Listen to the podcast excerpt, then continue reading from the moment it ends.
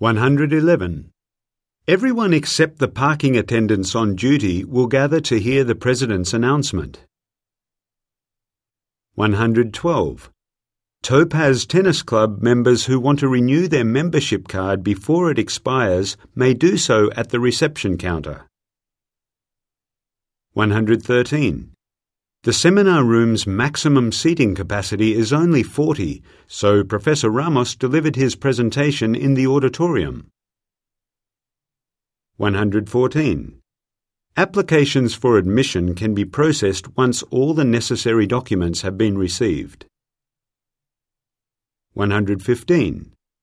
A replacement will not be hired until January unless the division truly needs to fill the position immediately.